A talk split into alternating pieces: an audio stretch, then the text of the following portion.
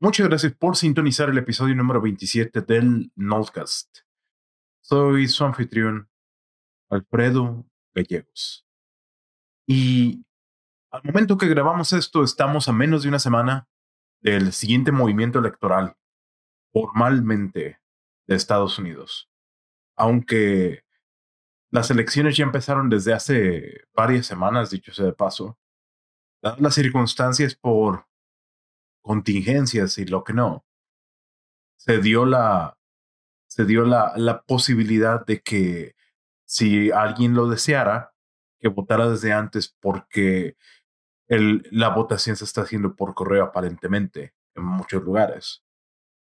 Que, que, es algo sobre lo que tengo bastante de qué hablar, pero eso, eso no es exactamente sobre lo que quiero hablar hoy. Simplemente quería reflejar mis pensamientos sobre lo que está pasando en el ambiente social y político, no solo en Estados Unidos, sino en el mundo moderno. Porque creo que más que, más que nunca, todo este tipo de detalles van a importar la siguiente semana. Y de aquí para el 4 de noviembre estaremos viendo si acaso todo lo que todo lo que tengo que contar hoy tiene que ver o no. De, ¿A qué me refiero? Con cosas que están pasando en el ambiente social y político. Bueno, a que la, la prevalencia de los medios audiovisuales y de los medios masivos en Internet y la democratización de la creación de vídeo, audio y contenido han cambiado todo el ambiente cultural de una manera que quizá todavía no, no alcanzamos a entender. He escuchado que podrías compararlo de varias maneras a la, como si estuviéramos llegando a una época de una segunda imprenta, donde es posible para cualquier persona con, digo, con realmente una barrera de entrada increíblemente accesible, uh, empezar a generar contenido y participar de la escena de los medios. Pero ¿qué es lo que pasa? Pues que eso cambia la importancia de la cultura, de, de, la, de la información a, a la apariencia, al valor, al valor que le impresiona a los sentidos ver cierta información. Y como el contenido y la información se ha abaratado tanto, entonces cambió todo el mercado de cómo funciona la información y el entretenimiento para simplemente vender por volumen. Y ¿A qué es a lo que ha conllevado eso? A mala información, a ondas de choque políticas. Es muy común y mucho más común que dentro de un momento lo voy a mencionar un poquito con más uh, detalle. Es mucho más común de lo que se imaginan que haya agentes de choque políticos. Cuando ustedes ven las noticias todos los días, no todo es realidad bastante de eso son agentes de choque que están intentando crear cierta imagen para mover una agenda política, pero sobre eso vamos a hablar en un momento. Y, y como, como ha ocurrido todo ese, todo ese cambio con el advenimiento del Internet, cuando en realidad la, el, el consumo de información y de mantenerse el consumo de información debería estar basado en difundir verdad, difundir verdades, vaya. Pero en vez de eso, hemos terminado con, no, no sé si han visto recientemente un noticiario, como por ejemplo los noticiarios de CNN o de Fox News. No tengo, no tengo televisión abierta, dicho sea de paso, eso ya es, mayormente ya es algo generacional, de que la, mayoría de la gente de, de, mi edad y más jóvenes realmente nunca ven televisión abierta. Pero si, la, pero si la observan con detalle, se van a dar cuenta que básicamente se ha convertido en tabloide. Básicamente se ha convertido en simplemente comentarismo, ¿no? Que el, el comentarismo político sí tiene su valor. Pero pienso que em, estamos entrando a una era en la comunicación en la cual no tenemos las prioridades correctas para muchas cosas y es fácil confundir de nueva cuenta la, la realidad con el, con el valor de impresión. Eh, con el shock value, ¿no? Y a lo que, y a lo que lleva esto es que, bueno, como hay tanta información y tantas ondas de choque, entonces eso está promoviendo cada vez más que la sociedad viva en un sesgo, en una, en, un sesgo de múltiples facciones que se consideran a sí mismas enemigas de una de la otra. Como si, digo, eh, algo que me gusta mencionar es que si, si acaso alguien no se da cuenta que eso parece caricaturescamente una extensión de la mentalidad Disney, de la mentalidad de los medios donde hay un malo y hay un bueno. Y eres parte de los buenos, eres parte de los malos. Y parece que la política se, se lleva así en todos lados últimamente. Si alguien no se da cuenta de eso, realmente no, no sé qué decirles. Y sobre todo en una, en una realidad donde pienso que no, no estamos diseñados para vivir así. No estamos diseñados para vivir en, es que ese es el lado de los malos, este es el lado de los buenos. Entonces, si no estás con nosotros, estás contra nosotros. Y tenemos que reprender todas las cosas que nos tengan que ver con nuestra ideología, con lo que nosotros pensamos que es la verdad. Y si no, si no opinas eso, entonces, mm, no, no, no, te vamos a, vamos a quemarte, vamos a quemarte en los medios, vamos a quemarte en internet, vamos a crearte mala fama, vamos a hacer. ¿Te dan cuenta cómo todo eso parece como una caricatura siendo vivida en la vida real? Que de nueva cuenta viene de la, del nuevo Zeitgeist, Zeitgeist, palabra alemana de el estado de las cosas, ¿no? Viene del nuevo statu quo, de donde el entretenimiento y la información están, están a la orden del día. Y ahora, entre más información tenemos en la cultura moderna, más está dando ese sesgo y está sucediendo en todo el mundo moderno, no es algo solamente de Estados Unidos, está sucediendo en todo el mundo moderno. Y a lo que conlleva eso es a que en una inmensa cantidad de cosas que son problemas sociales serios que deberíamos estar arreglando y que no se están arreglando, de debates serios que deberíamos estar teniendo y no se están teniendo, la, inmensa mayoría de esas cosas no progresan porque ese mismo sesgo crea una dicotomía. La sociedad actualmente está tan empedernida, tan empedernida en, su, en sus rubros, en sus clasificaciones. Todos constantemente intentan hacer, aplicar pigeonholing. Pigeonholing se refiere a como que clasificar y autoasumir que algo o alguien es de cierta naturaleza solo por tal y tal y tal aspectos que le ven o que le imputan, ¿no? Y la gente inclusive se siente desesperada de autoclasificarse porque eso les da un sentido de pertenencia. Es la... Y, sobre todo en una sociedad como por ejemplo donde, de Estados Unidos, donde hay personas que son originarias de distintas naciones y que por lo tanto comparten cierto bagaje cultural de la nación original, que dicho sea de paso, no, no deberían de albergar ese bagaje cultural en serio, dado que la, la premisa es que funcionen, pues cuando vas a Roma como los romanos, ¿no? Como, como americano, ¿no? Que también es algo que tiene su, su serie de premisas y de preceptos que uno aborda con, uh, con toda a, a, sabiendas de. Pero como es hasta cierto punto naturaleza humana que se dé ese sesgo y esa, e, e, esa cuestión de, de sentirse parte de un grupo interno y de un grupo externo, el in-group y el out-group. Y como hasta cierto punto los, los, griegos, los griegos le decían filia, los filia, uh, en la pertenencia filial a una, a una causa o a una nación o a una identidad, como eso hasta cierto punto es naturaleza humana, pues resulta que de nueva cuenta, todos esos agentes de choque, todas esas agendas políticas, todos esos problemas serios que estamos acarreando, se alimentan de ello, se alimentan de la necesidad de, de, todo ese sesgo que estoy, que, que acabo de mencionar hace un momento. Y la razón por la que quería grabar este episodio es porque pienso que es el momento correcto en vísperas de las elecciones, las cuales van a tener repercusiones bastante serias para los, para los siguientes años, en el corto y mediano plazo. creo que es urgente que lleguemos a un consenso más sano al respecto. Es que parece que en, Estados Unidos últimamente todo tiene que ver con, todo tiene que ver con poder.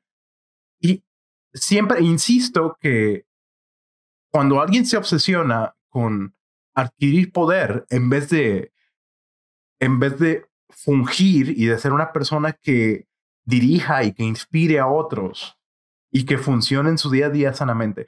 Cuando en vez de eso alguien lo suplanta con un deseo mórbido de obtener poder y obtener posición y obtener todas esas cosas, cuando eso pasa, eso lleva excesos tan... Parece que...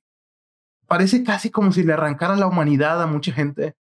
Parece como si le, le arrancara la capacidad de vernos unos a otros desde un punto de vista empático, de vernos unos a otros desde el punto de vista en, en el que no hay realmente tanta diferencia a final de cuentas y que podemos funcionar en comunidad y que podemos trabajar a la par y que podemos funcionar en el mismo contexto en vez de detenerse a, a, intentar buscar ese consenso, cuando lo reemplazas con esa búsqueda de poder, primero que nada, pienso que dice, cuenta más del obsesionado por el poder que, de, que del resto de la sociedad. Y aparte de eso, no, no creo que, no creo que honre a nadie, no creo que honra, deshonra a la gente que tienes a tu alrededor. Me, recuerda a lo que está, a lo que en algún momento mencioné en algún episodio anterior esa mentalidad del I got mine, I got mine. No hay, no es saludable que la cultura transpire está eh, nada más con ese tipo de cosas. Bueno, entonces, recapitulando hasta el momento, vivimos en una sociedad donde la información se genera más barato y más rápido. Entonces eso promulga que haya muchas voces y muchas ondas de choque que compiten entre sí por la atención de la gente. Y eso está siendo aprovechado para provocar una disyuntiva entre in-groups que son creados por naturaleza humana, pero que alguien llega y les planta otras ideas para intentar hacer más sesgo, que no se dan cuenta que divide y vencerás. No deberíamos de albergar esos sentimientos de división y de, no, es que yo tengo esta identidad, entonces no me voy a juntar con los de tal identidad es que yo tengo este, este tipo de prerrogativas, es que yo quiero esto, es que yo tengo eso y voy a, voy a pintar una línea y este tipo de cosas. Realmente es lo mejor que puedes hacer con tu tiempo. Realmente es lo mejor que puedes hacer viviendo en el mundo moderno eso. ¿Por qué, ¿Por qué menciono esto? Porque el, el, el, sistema, el sistema de partidos políticos de Estados Unidos es el ejemplo más claro de todo eso. Mucha gente ha criticado el sistema bipartidario de Estados Unidos porque el hecho de que se reduzca a liberal y conservador realmente es una manera muy seca de ver el mundo, es ver el mundo en blanco y negro, blanco y negro. Y uno de los puntos por los que quisiera abogar es porque deberíamos de estar buscando empedernidamente, con toda la energía que dedican a buscar poder de maneras más insípidas, deberíamos de estar buscando el consenso estoy convencido que hay una tercera manera de hacer las cosas. Hay una tercera manera de ver el mundo. Hay una tercera manera de pensar. No es de, es que todo tiene que ser liberal. Vamos a destruir todos los esquemas sociales. Vamos a construir toda la cultura. Vamos a destruir todas las ideas. Vamos a volverlas a hacer. Busco el establecimiento del comunismo. Tiremos toda la economía y volvamos a hacer y el mundo será más justo y cambiemos el gobierno y e, es, como tirar el bebé con el, con el agua. Baby, baby with the bad water. ¿Por qué? Porque, digo, ciertamente la, la economía sí tiene vicios muy fuertes. La economía tiene problemas que a ciertas personas le están afectando bastante fuerte. Eso nunca lo voy a negar. Eso nunca lo voy a negar y nunca lo voy, nunca voy a decir lo contrario. Pero al mismo tiempo, la economía es como es por una razón. Si, si empedernidamente empiezas a decir eso solo porque fuiste a la universidad, que te pagaron tus padres con arduo esfuerzo, dicho sea de paso, y un maestro te empezó a contar sobre tal y tal y tal idea, sin detenerte a pensar en la posibilidad de que culturalmente bastantes de esas ideas están infundadas por el marxismo o neomarxismo, que es una fuerza. Ahora, antes de que se me empiece a tachar como radical o extremista o lo que sea. Esto no es algo que me estoy inventando, esto no es algo que me estoy sacando de la manga. Ah, hay casos como el de la Universidad de Evergreen, donde literalmente han estado bien documentados, bien estudiados, con documentales y con ensayos y con escritos y con crónicas al respecto sobre qué pasó. Y hay una corriente filosófica bastante obviamente neomarxista debajo. Y ahora, y, y, si tú empiezas a decir esas ideas solamente porque te las contaron en una universidad que tenía agenda, no tenía agenda, no te tuviste a pensar, no te detuviste a pensarlo, nada más empezaste a repetir la idea. Realmente de nueva cuenta, ¿eso es lo mejor que puedes hacer por ti mismo? Eso es lo, eso es lo más dignificado que puedes hacer con tu tiempo. Porque, y sí, y, y entendiendo que sí hay problemas económicos y que la economía actual definitivamente no es perfecta, pero quizá detente a pensar, bueno, ¿por qué la sociedad funciona como funciona? Quizá la necesidad de que alguien trabaje es humana. Quizá necesitas un propósito antes que dinero. Quizá necesitas una algo que te dé un me, me gusta mucho ese término, un frame, un frame, un marco de referencia de qué es tu vida, a qué le estás apuntando, cuáles son tus metas, qué es lo que puedes hacer, qué es lo que no puedes hacer. Quizá eso es lo que está detrás de muchas de las corrientes económicas. Y de nueva cuenta, insisto, sin negar que hay vicios detrás. Por ejemplo, que hay excesos con el cómo se financia muchas cosas del gobierno, muchas cosas de los sistemas bancarios, muchas cosas de eh, todo eso, sin negarlo, ¿no? Pero quizá también hay algo que tiene que contarte el otro lado y tú por sentirte muy liberal estás dejando de escuchar a la gente del, del otro lado porque no está ocurriendo un consenso. Y ahora, y para, y para los que se jactan mucho de, de ser beligerentemente conservadores, decir, regresemos a los 50, vamos a cambiar la política para tal y tal y tal, tal y tal muros, tal y tal rallies, tal y tal, etcétera, ¿no? Que, que todas esas ideas, e insisto, si, si uno no se da cuenta que esas son ideas muy añejas, ya sucedieron, es como hay una frase de Nietzsche que dice que la, la cultura es simplemente un ciclo de sucesos que están pasando en distintas circunstancias y de distintas maneras, pero que siguen sucediendo y que si uno no se da cuenta que todo ese tipo de agendas políticas ya existieron en el pasado con los mismos argumentos, con los mismos métodos y apelándole a las mismas urgencias primitivas humanas, no, no sé, no sé qué decirles porque es, es increíblemente obvio. Es, es, lo que me gustaría incitar. Hay que recapacitar en, en todo lo que está pasando en vísperas a las elecciones, ¿no?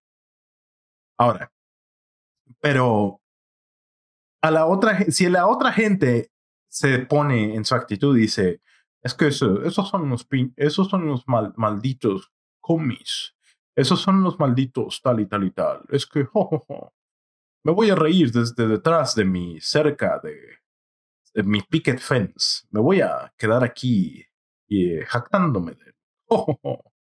Sí, yo, mi identidad, sí, sí. Esa gente también está cometiendo un grave error porque también se está ensordeciendo al debate.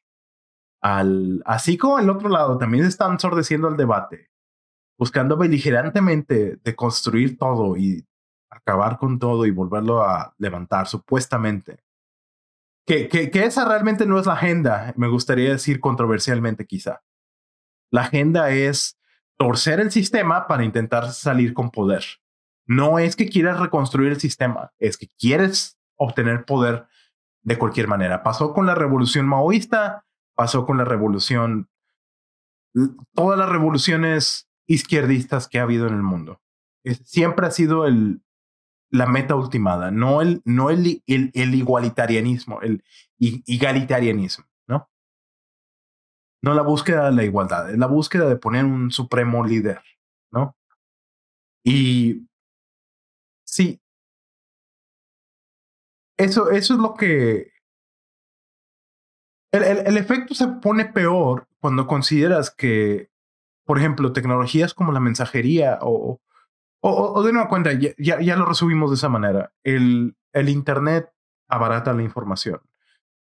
¿Qué era lo que pasaba hace 10 años?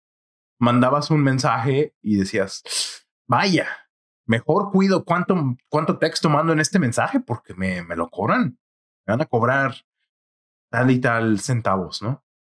Y decía, oh, me voy a acabar mi, mi balance. Me lo van a facturar. Ahora, ¿qué es lo que pasa? Entonces la gente mandaba un mensaje largo y tendido, y muy elaborado, ¿no? Y la información y la comunicación se valoraba, ¿no? Cuando, cuando todavía era más como, ah, bueno, vamos a, vamos a platicar, vamos a hablar por teléfono, ¿no? Pero realmente no, ahora resulta que la mensajería, como ya vivimos en una realidad donde básicamente hay wifi en todos lados y básicamente siempre estás conectado a la red, entonces, ¿qué es lo que hace la gente ahora? Bueno, hola, ¿cómo? estás mensaje tras mensaje tras mensaje en ráfaga. Y como eso también, que yo estoy, estoy convencido que podemos usar todo eso para ser más empáticos unos con otros, para buscar más la capacidad de entendernos y valorarnos lo que somos y de, y de vivir en paz. Pero en vez de eso, pues, ¿qué es lo que pasa? Eh, estás en, en el grupo de WhatsApp familiar y cinco tíos y cinco tías ponen cadenas. La hidroxicloroquina cura tal y tal. Cosas horribles, ¿no? Como eso. La política dice que tal y tal, puras noticias falsas y literalmente tienes que decirle, oye, no, tío, no, tía, no, mamá, no, papá, eso no, esa es información falsa, eso no hay que compartirlo porque todas las cosas tienen que tal y tal y tal, ¿no? ¿Qué es lo que pasa entonces? Que eso promueve que pues la gente manda mensajes y tanta información siendo compartida permite que la gente se reconozca como parte del clique o no clique más rápido.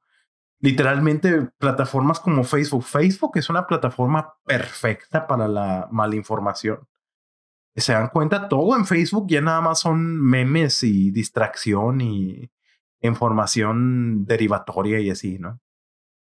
Y pues, ¿qué es lo que pasa? Literalmente, digo, aún si soy tan necio como para creer algo como que la Tierra es plana, puedo hacer un grupo de Facebook con todos mis derechos, claro está, diciendo que la Tierra es plana y pues nadie me va a poder quitar de ahí.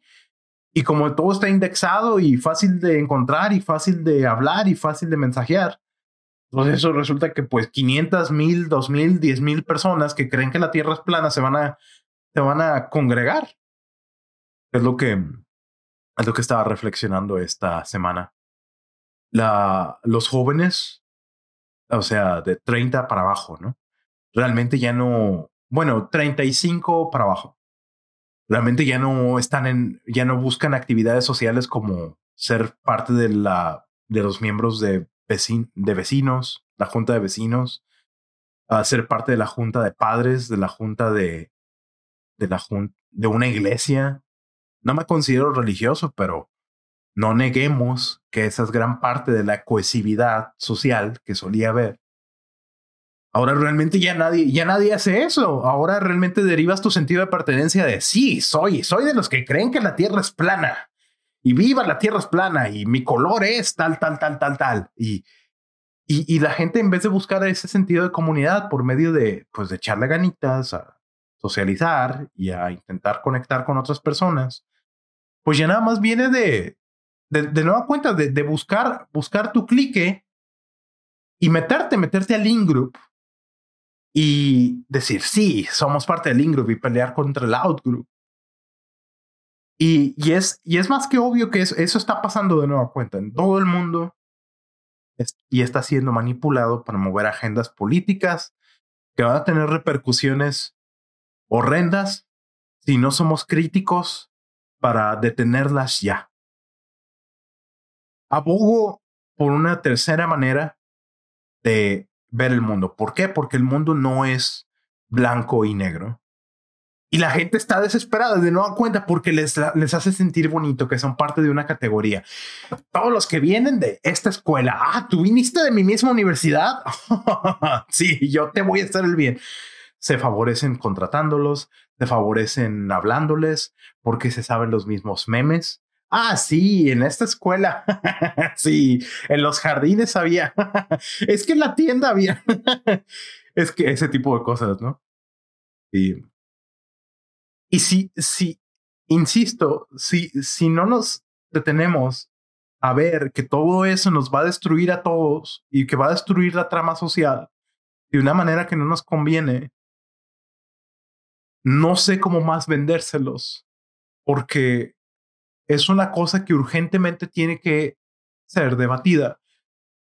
Resulta que el mundo no es, newsflash, el mundo no es blanco y negro con muchas cosas.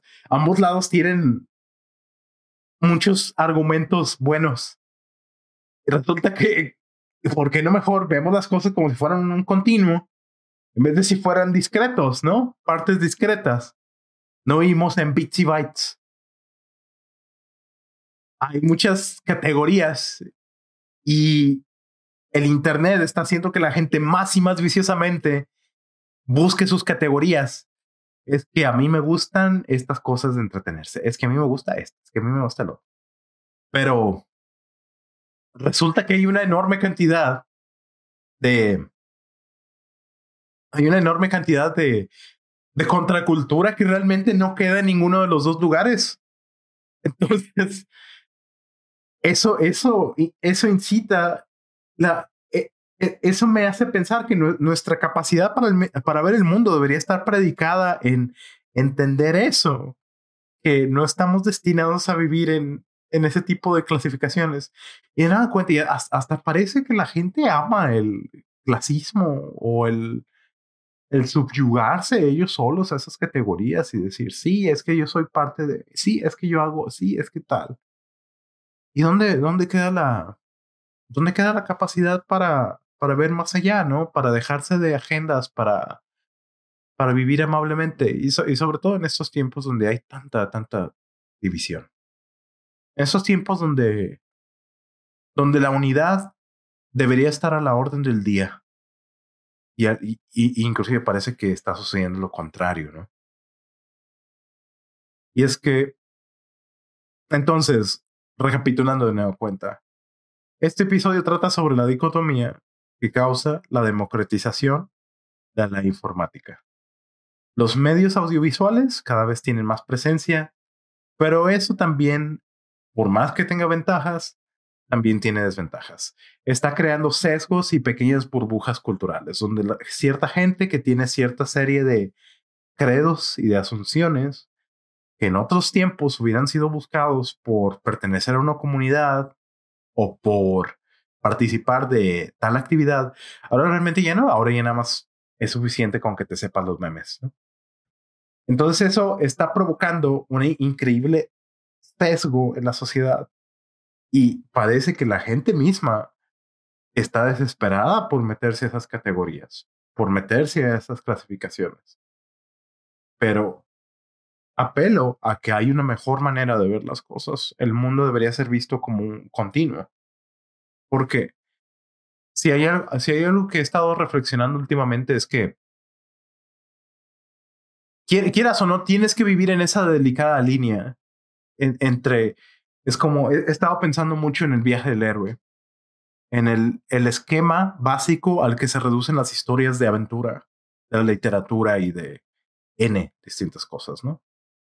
No soy el tipo de persona que cree que debemos de derivar nuestra moralidad de los medios, y pienso que eso es una falacia, pero los medios están basados en algo de la vida. Hay algo que apreciar y hay algo que pensar y algo que discutir. Y, por ejemplo, en, en historias como Señor de los Anillos, en el Hobbit, en el... Todo lo que se les ocurra. usualmente esas historias narran la historia de un héroe que viviendo en un mundo bien entendido y bien contemplado, parten de su mundo normal con un llamado místico a la aventura, con una fuerza más allá de que les dice, debes de aventurarte a por una misión mística, tal y tal anillo, tal y tal cosa, tal y tal vencer a un dragón. El héroe entonces sale de su contexto y pasa de mundo a mundo, de un mundo normal a un mundo místico, a un mundo distinto, donde por medio de muchas tribulaciones y pruebas y sufrimiento, se adapta a las nuevas reglas. Usualmente, eso está entrelazado con llegar con una figura mentor, con un mentor con una figura que lo inspira, con una diosa, con alguien que lo cura, con etc. Y de ahí obtiene una cierta habilidad, una cierta capacidad y, y continúa para continuar haciendo un sacrificio máximo y lograr su misión en lo que usualmente acarrea la muerte y resurrección de esa figura héroe. Todas las historias de ficción de la mitología griega, de la literatura, de todo lo que piensan, siguen usualmente una permutación de ese tipo de eventos. Y al final, pues el héroe termina siendo alguien que es el, el, el, el maestro de dos mundos.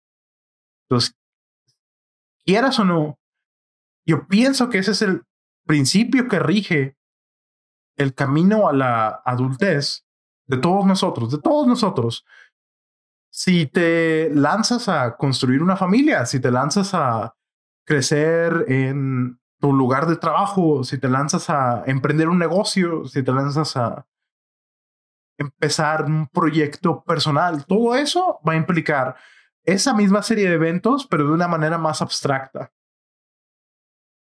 Entonces, quieras o no, todos tenemos que vivir constantemente en esa delicada línea entre orden y caos es, por ejemplo, en, las tradiciones orientales también en el Dao, ¿no? Es como que no, no fuerces cosas, nada más vive entre la delicada línea yin y yang.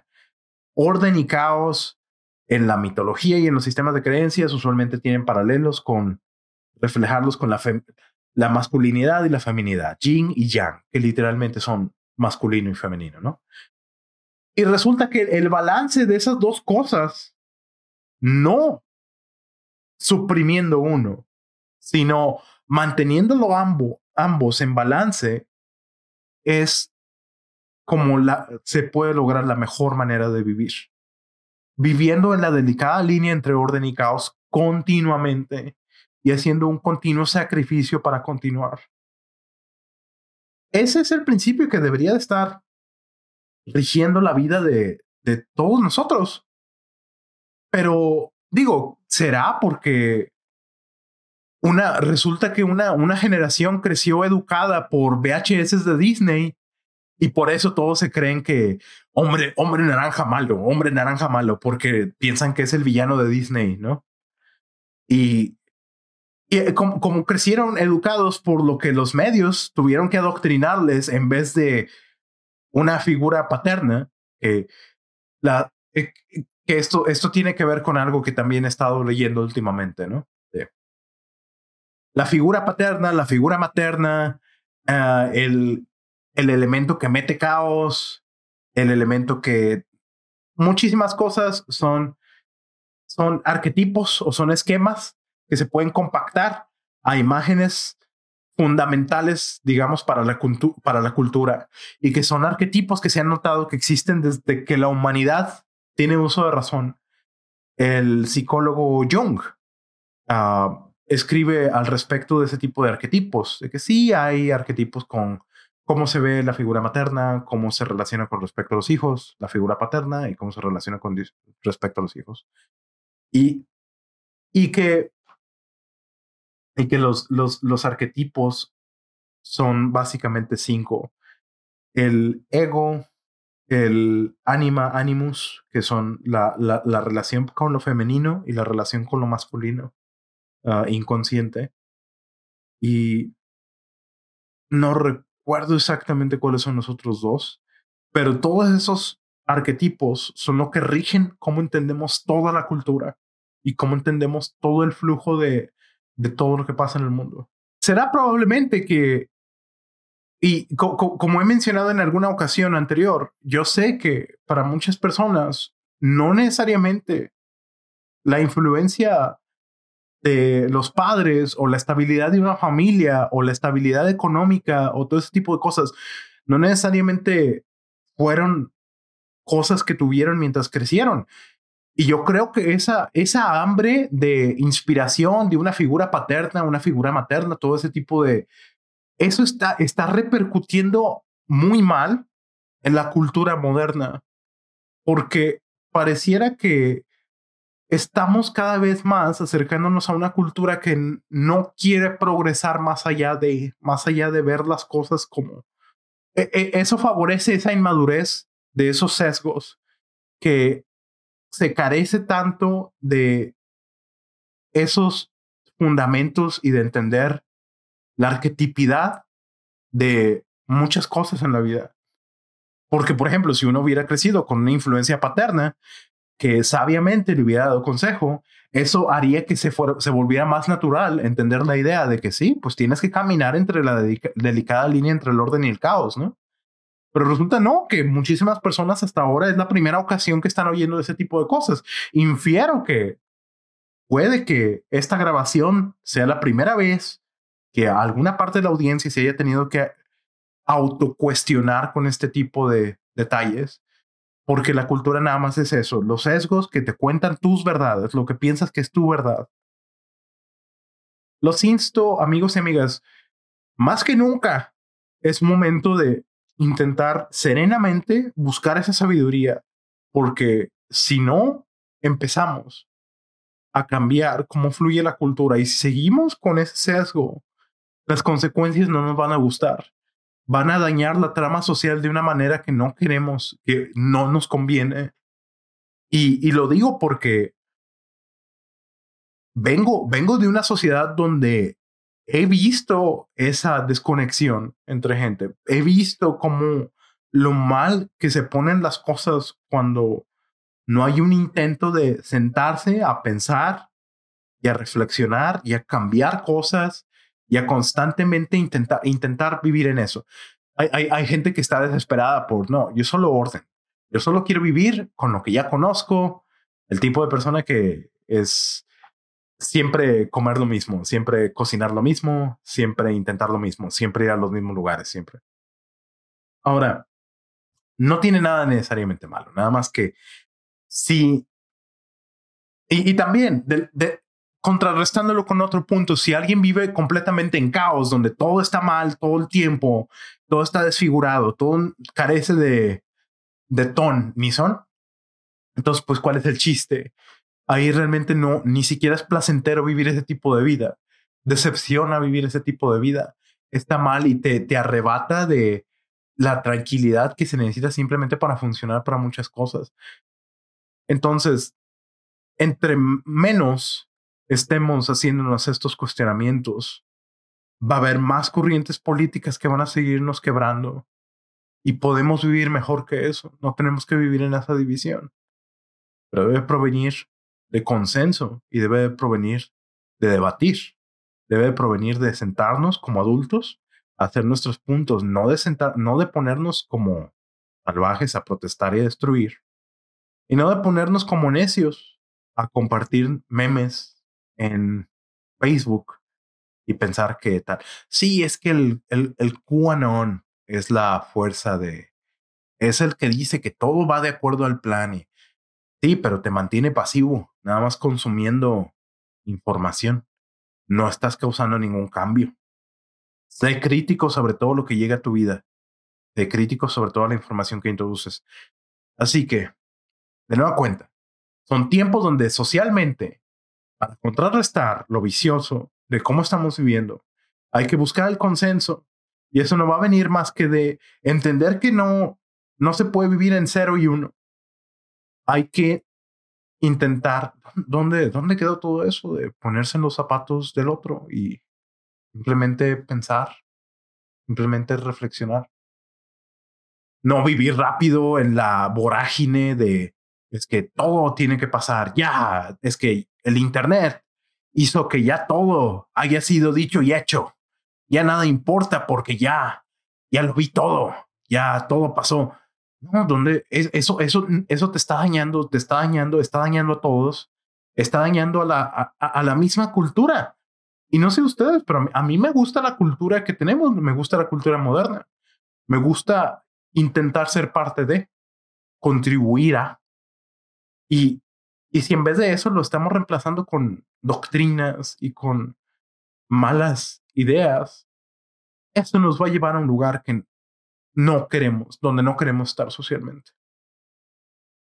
Entonces, eso, es todo lo que tengo que decir antes de la en, la víspera de las elecciones que van a ser la siguiente semana. Espero que estén a salvo. Espero que se encuentren de lo mejor y que estén disfrutando. que estén disfrutando estar en casa. Espero que se encuentren de lo mejor y que hayan disfrutado este episodio 27 del Noncast. Y muy pronto estaremos hablando de nueva cuenta tengo un par de episodios técnicos que quiero usar. Ah, en el panorama traigo un par de entrevistas que me interesa realizar, entonces estén, muy al pendiente. En este, en este podcast y en este nunca simplemente continuamos y continuamos. Es lo que hacemos. Hasta aquí por ahora. Recuerden suscribirse y compartir el contenido si les gusta. Pueden suscribirse en cualquier plataforma donde reciban sus podcasts. Mientras tengan el directorio de iTunes, el Nullcast debe estar presente ahí. También agradezco sus reseñas y contribuciones en el directorio de iTunes si usan Apple Podcast, porque eso ayuda bastante al posicionamiento del podcast en sí. Por ahora, muchos saludos y hasta la próxima. Estaremos hablando muy pronto.